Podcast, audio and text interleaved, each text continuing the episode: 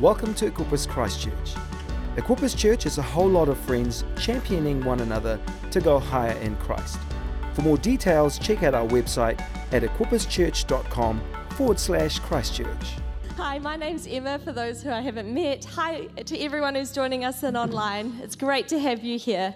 Um, we are aware there's a bit of sickness around, so if you are unwell, um, make sure that you're reaching out through the church app if you need things like food or meals, or we'd love to support you if, if that's what you're, yeah, and we're praying for you too, but reach out if you need support. Um, so, we've been in a series called Commissioned, and this series is really our banner for the year. We're asking, what does it look like to live a commissioned life? And we've been looking at Matthew 28, in which Jesus gives a mission to his disciples, and the church is formed in response to that mission. We, as a people, are called to go and make disciples. And last week we looked at being baptized both in water and in the Spirit, and what a powerful time it was. Um, and if that did bring up some questions around water baptism, feel free to uh, catch anyone if you want to discuss it further or through the app or at the help desk as well. Um, and today we finish by looking at the final part of Jesus' instruction in Matthew 28. Teach these new disciples to obey all the commands I have given you. And be sure of this I am with you always, even to the end of the age. So there are two parts to this last instruction teach and obey. The implication is that we won't always know how to do what Jesus calls us to do. We need to be taught. And we won't always want to do what Jesus calls us to do. We can choose to obey. so today, it's my prayer that we can take stock of where we're at when it comes to Jesus' invitation to be taught and obey. But let's pray first. Would you close your eyes and join me? Thank you, God, that you're here. God, it's just an honor to be in your presence. And we thank you that you're, you're, you you are here, that you are speaking and moving, God. And we just have open hearts this morning, God. Would you shift things around? Would you shake things up? Would you reveal things to us that we need to hear, God? I pray that this would be um, a space that is uh, that we would respond to what you're doing, God. That there wouldn't be shame or guilt in this place, God, but that would have open hearts and that would um, there would be a desire that you um, increase in us to pursue after you. Thank you, God. Amen. So we live in a culture that in which you can be almost anything except wrong. We don't like being wrong. We double down, we explain, we justify. We don't like saying, I was wrong. And we don't like saying, I'm sorry. You know, Western culture looks at humility not as a strength, but as a weakness. And I'm sure you may have observed this on a daily basis in some interactions that you have, but research shows us quite clearly that over the last 100 years, we have moved towards being a self absorbed culture. There's a book by David Brooks. It's called The Road to Character. It's not a Christian book, but he talks about this idea of humility. And in the 1950s, they asked a group of high school students, How many of you view yourself as a very important person? And when they collected all the answers, only 12% of the class said that they thought that. In 2005, they asked the same question, and almost the entire group of high school students, over 80%, believed that they were a very important person. I wonder what the percentage would be today. Now, I know that we are all very important because we are made in the image of God.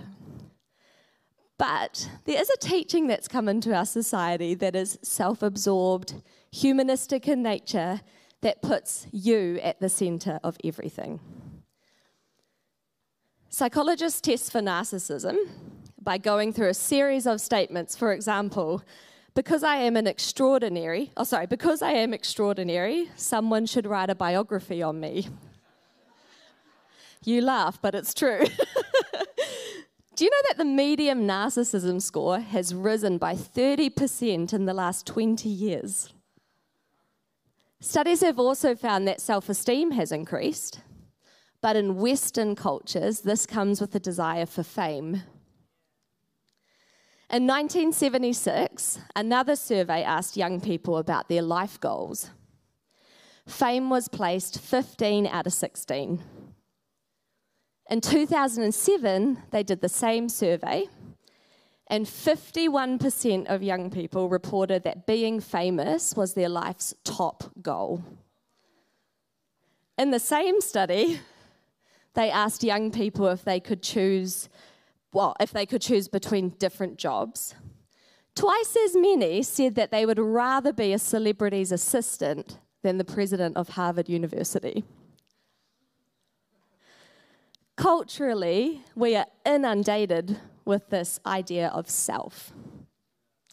The idea that fame will bring purpose and happiness in our life. But we don't need to be psychologists to highlight the data that we are not becoming happier and we don't have peace.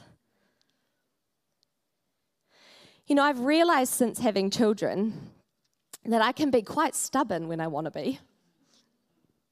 Something I've only learned through parenting a little person who's just like me.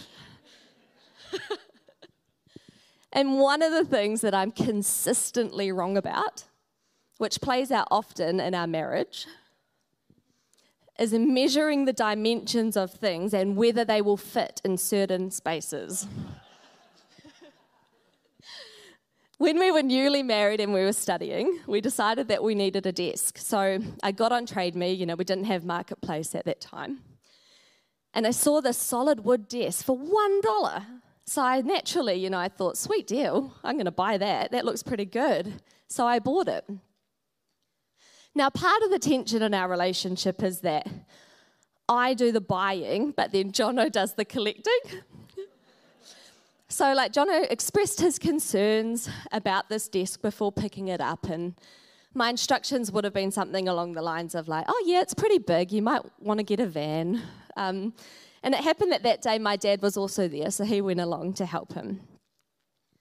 And it was taking quite a while before they returned, and when they did, they weren't super pleased. And I could see from where the car was parked, and they were kind of looking up at the house because, you know, at that time we lived in a quintessential Wellington flat. So, up a rickety, steep st- set of stairs, um, the bottom flat that was about the size of a shoebox. Like, that was an upgrade from our previous flat where I would know the only time I could not see Jono was when he was in the bathroom. But this flat also had really tiny doorways. So they started to slowly carry this desk up these really steep stairs. And, and when they got closer, I realized just how big this desk actually was. And when they got to the front door, it became clear that it wasn't going to fit through. Not only that, but because of the size of the desk compared to our snug flat, even I could see that it wasn't getting around any corners once we did get it inside. At that point, I knew I was wrong. I should have measured the desk and I should have shown it to Jono before buying it. But was that the point that I sincerely ap- apologized and, you know, rung the Salvation Army to come and pick up this desk? Nope, it wasn't. That was when I said, Oh, you'll just have to go through the window. And they did manage to get it through those old school windows that used to like open halfway across the thing. Um, and the desk wasn't spoken about ever again until we had to move one year later. Now, before we moved, I should have said then, oh, let's just get rid of it. You know, to be honest, I hardly even used it because it was like in this back room that was cold and moldy, and I just didn't want to be in there. But no, I didn't want to be wrong. I wanted to portray that this desk was like a super helpful purchase um, that was very much needed. And I didn't want to acknowledge that I had very poor visual spatial skills. So I made this desk come with us when we moved. Eventually, when we moved out of the next flat a few years later, we ended up chopping up this desk with an axe because we couldn't fit it through the doorway. In hindsight, who cares that I made a mistake about the desk? It would have been much easier just to say, oh, I'm sorry I didn't measure it. I don't really need a desk that size. Let's get rid of it. But no, I doubled down. I made a big deal that I love this desk. And I carried on this way for years. And I'd like to say that the desk was the only time that something like this happened, but unfortunately, that's not true. And because I didn't acknowledge my mistake, it made things pretty tense whenever Jono found out I had bought something else for the next few years. I think a part of why we struggle with saying we're wrong is because our culture is also obsessed with punishment and not justice. You know, if someone makes a mistake, especially online, we don't want to see them make things right and make amends, apologize, be restored.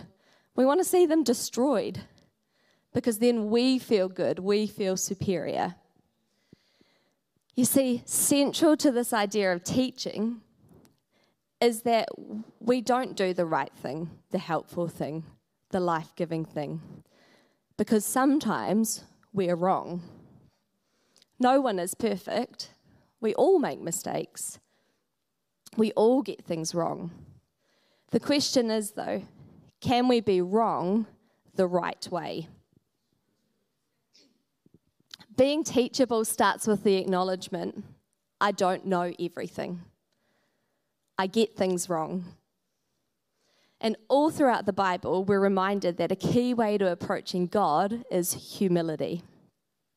And a well known definition of humility that I love is from Rick Warren, which says, Humility is not thinking less of yourself, but thinking of yourself less often.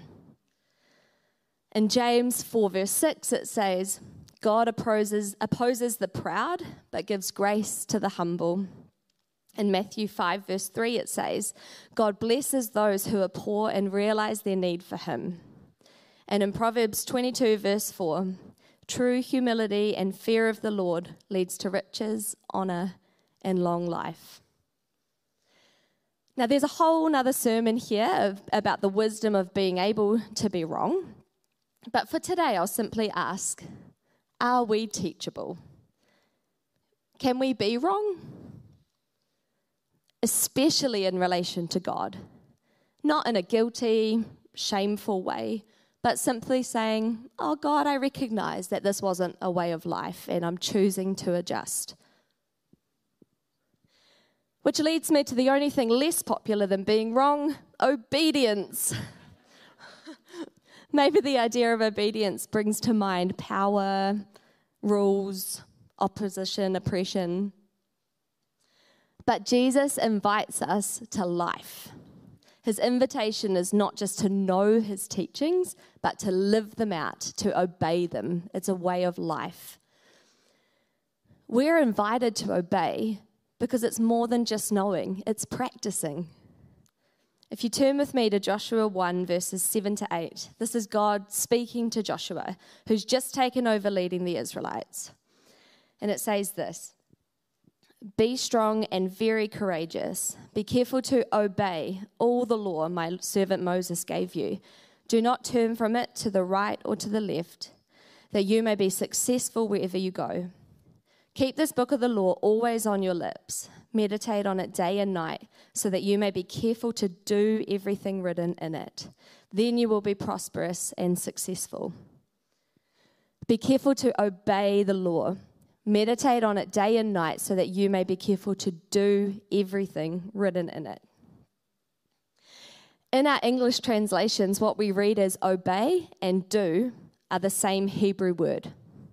We are to obey, we are to do, meaning we are to live out the teachings of the Bible. And here's the thing there's a, there's a big gap between knowing and doing.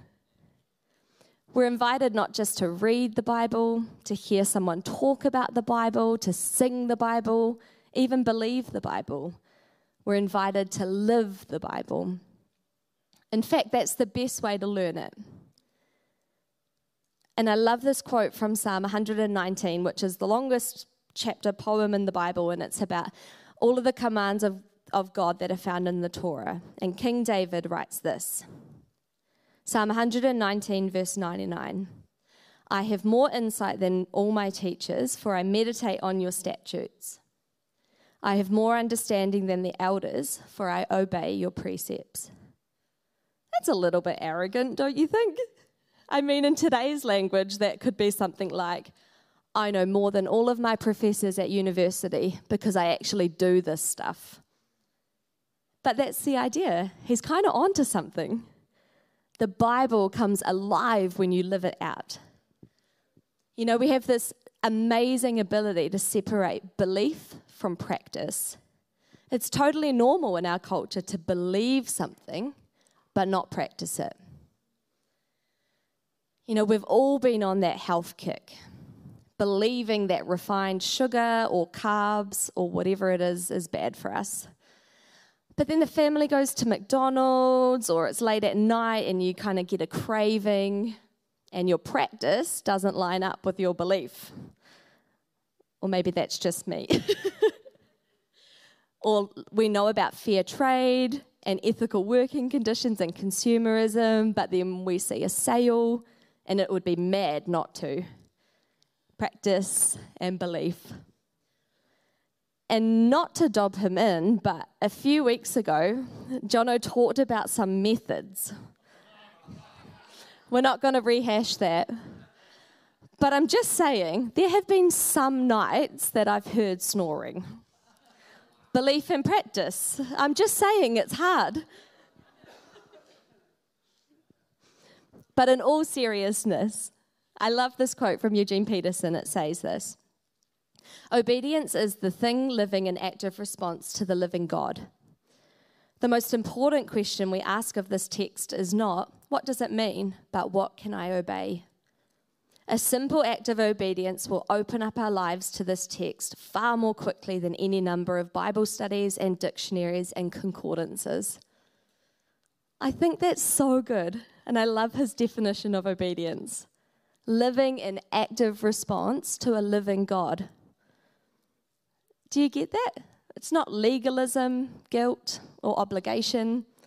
It's living in active response to a living God. And God says to Joshua that when we obey the law, you will be prosperous and successful. And this is actually a reference to Psalm 1, which says that the one who delights in the law is like trees planted along the riverbank, bearing fruit each season. Their leaves never, never wither, and they prosper in all they do. That sounds good, right? So, the byproduct of this life of obedience, of living out the Bible, is success and prosperity. Now, maybe you're getting a little nervous because this is starting to sound like, you know, you're too blessed to be stressed or some sort of prosperity gospel. But I think that one of the reasons prosperity gospel has been so damaging is because it's built on a truth. You know, I think here's the thing that we need to realize. We see in the Bible, and especially it's obvious in the Old Testament, that, that God does seem to want success and prosperity for his people. But to understand that, we have to radically redefine what success and prosperity looks like in the economy of the kingdom of God. So when you read success, don't imagine a house in the fancy suburb, a new car every six months, supermodel spouse, a large following on social media, a second house in a beautiful holiday location, perfect skin. Don't picture that. Picture Jesus. You know, a life well lived, right in the middle of pain and suffering on this side of the resurrection. Vibrant relationships with people, with God, with creation. Peace and flourishing in and through you. You know, that's success. That's prosperity. And I found it helpful to know that actually the word that's translated as success, the Hebrew word, can also be translated as wisdom. Success and wisdom, in the Hebrew Bible, it's the exact same thing. And there's a theme that runs all the way through the Old Testament, and particularly around kind of Psalms and Proverbs. And the basic idea is that wisdom leads to success. And eh, as a general rule, if you sum it up like this, it could be that wise people do well in life and foolish or stupid people kind of crash and burn. And here's the thing I think we think about this a lot in our culture. We place a lot of value on success and prosperity. But the general line of thinking is that this might come from talent, like somebody who's really good at sports is a good example, or from intellect, IQ, you know, so and so is a genius, or from work ethic, you know, oh, they just work all the time. Or maybe blind luck, like you were just there at the right time in the right place, something like that. Or some combination of the above. And there's truth in all of that, I'm sure. But in the Hebrew Bible, the idea is that success comes from wisdom, knowing how to live well, having the skill and the awareness for human life. And wisdom comes from where? It comes from God and comes through the scriptures the law, the prophets, the teachings, the New Testament. And so the basic idea is, is that if you could put a formula on it, which you can't, but if you could, it could be something like if you'll do well in life if you delight in the Bible, meditate on the scriptures, and actually live it out. Which leads me to Romans, because I've experienced this thing where I want to do something. I know that it would be helpful to do something. I know it would be wise to do something, but I just don't do it. And that's frustrating. Has anyone else had that experience?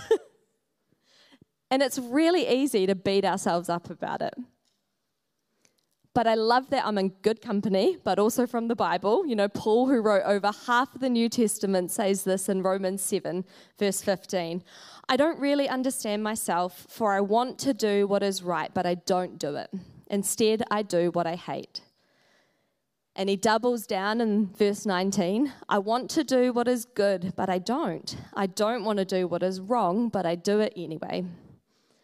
And then Paul is just laying it all out there. He's just getting all up in his feelings. And in verse 24, he says, Oh, what a miserable person I am.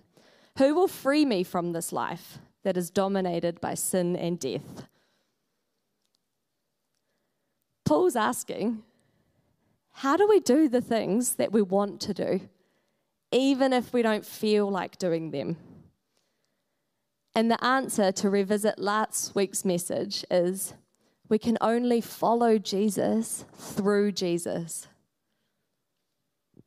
Paul finishes in Romans 24, oh, Romans 7, verse 24, when he says, Oh, what a miserable person I am. Who will free me from this life that is dominated by sin and death? Thank God. The answer is in Jesus Christ, our Lord. And here's where I want to land this. If we realize I can be wrong the right way. I can be teachable, I can be humble. And it's not just about knowing, it's about doing. How do we do the things that we want to do? Because it's not just white knuckling it. Paul doesn't say, Thank God, the answer is me trying harder. But often that's how we behave. Like, God saved me, God loves me, and now I'm on my own. I need to prove him right. I'm on my own now. If it's going to be, it's up to me. And the problem is that our willpower is a finite resource. The law is there in the Old Testament, Testament to illustrate. You cannot do this on your own.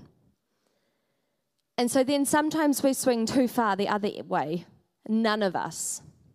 God is just going to magic my situations so I can avoid my character. You know, I want to get closer to God, but I don't read my Bible or attend church regularly. I'm in debt, so I think God's just going to give me winning lotto numbers.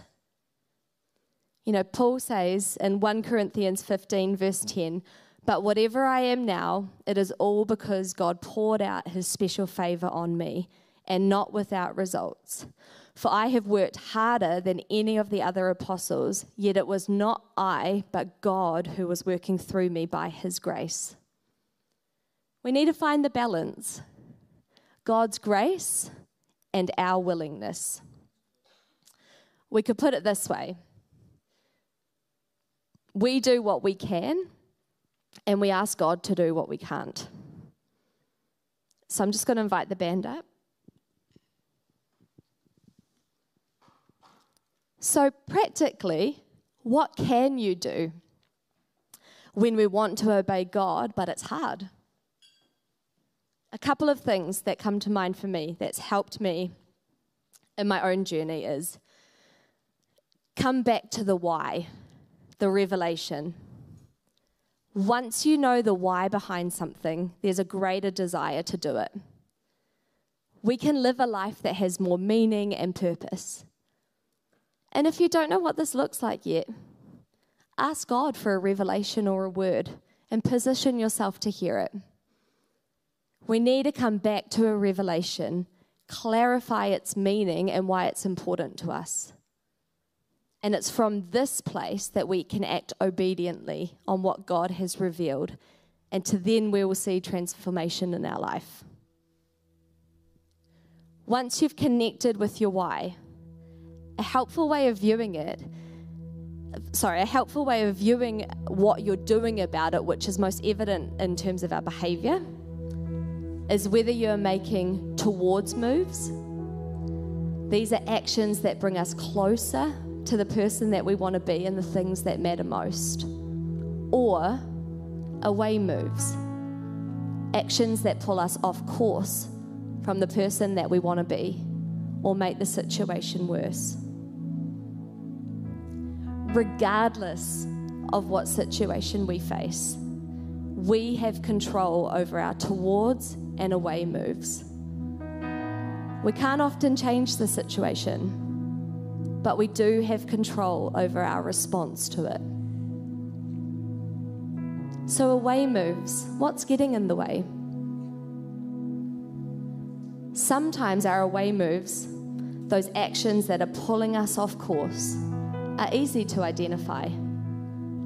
And sometimes it can be really difficult to see them in ourselves.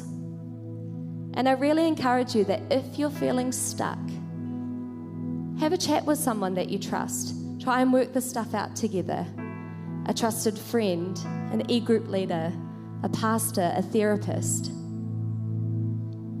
One of the most common away moves comes down to how we feel or don't feel about something. I don't feel like I can. I feel awkward, so I can't.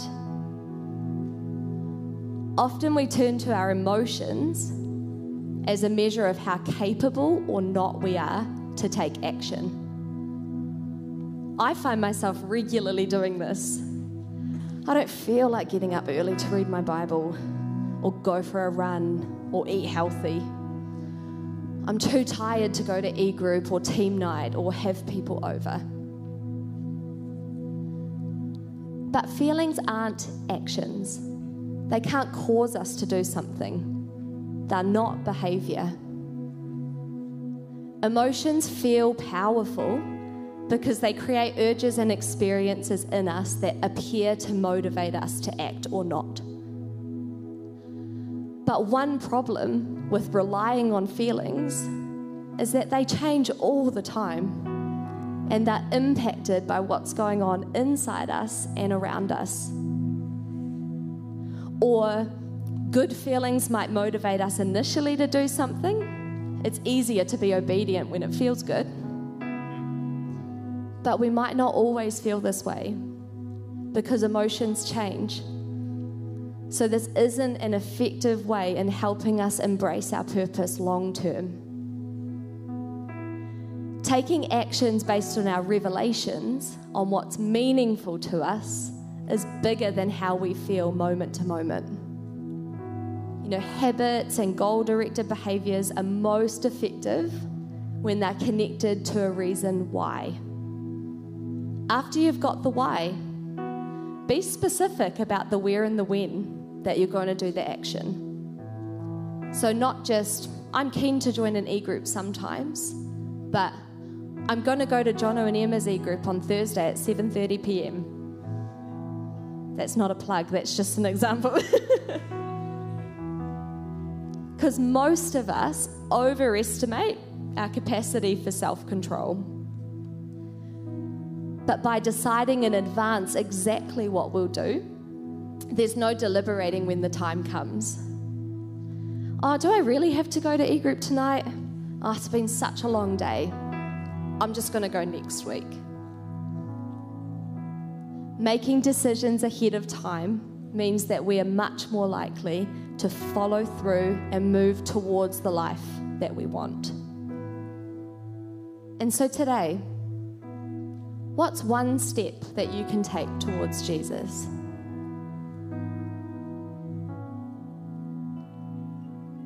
And maybe right now the Holy Spirit is also highlighting an away move in your life.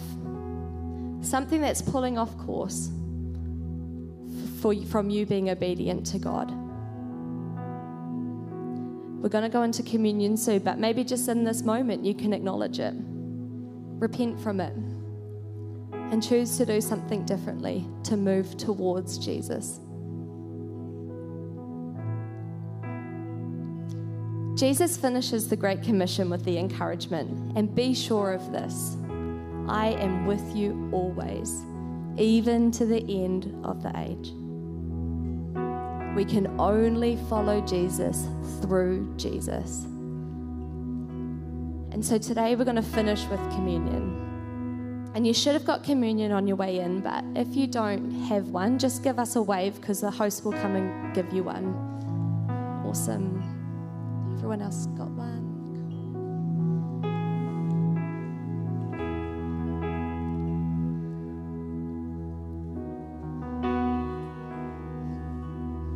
So, as you take your communion today, you can take it in your own time. I want us to simply reflect on this Jesus is with you. Jesus is with you in all we do, in our following Him, as we learn, as we try as we admit we're wrong, as we turn our knowledge into action, as we ask for His help in all that we can't do. He is with you. So, as you take communion now in your own time, I'd love to pray for us, and then the band is going to lead us in a song. But let's pray. Jesus, thank you for coming to us for making a way in our sin. Thank you for the cracker, reminding us that we don't just live in our own capacity. You help us. And thank you for the juice, reminding us that we don't earn your love. You love us as we are. Help us to be teachable. Help us to do what you call us to do, to live a way of life. In Jesus' name. Amen. Thanks for listening to this podcast. Check out our website at equipperschurch.com forward slash Christchurch